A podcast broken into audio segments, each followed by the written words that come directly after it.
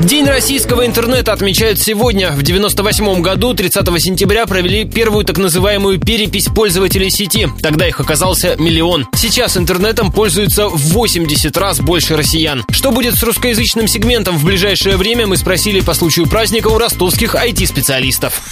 Евгений Костенко, глава ростовской компании OSS Help мы окажемся в той поговорке, которая была актуальна во времена СССР, что был бы человек, а статья найдется. Все больше затягиваются гайки, и в итоге через пять лет в интернете будет только одна единственная партийно одобренная точка зрения, а все остальные будут жестоко подавляться или просто, скажем так, вытираться из интернета. Трофим Жугастров, генеральный директор компании Илон Софт. Я надеюсь, что он не будет ужесточаться регулирование, что будут появляться новые свободные платформы, контентные сообщества, бизнесы и так далее, потому что именно это является двигателем вообще всей индустрии. Будет появляться все больше и больше маленьких бизнесов, связанных с интернетом в России.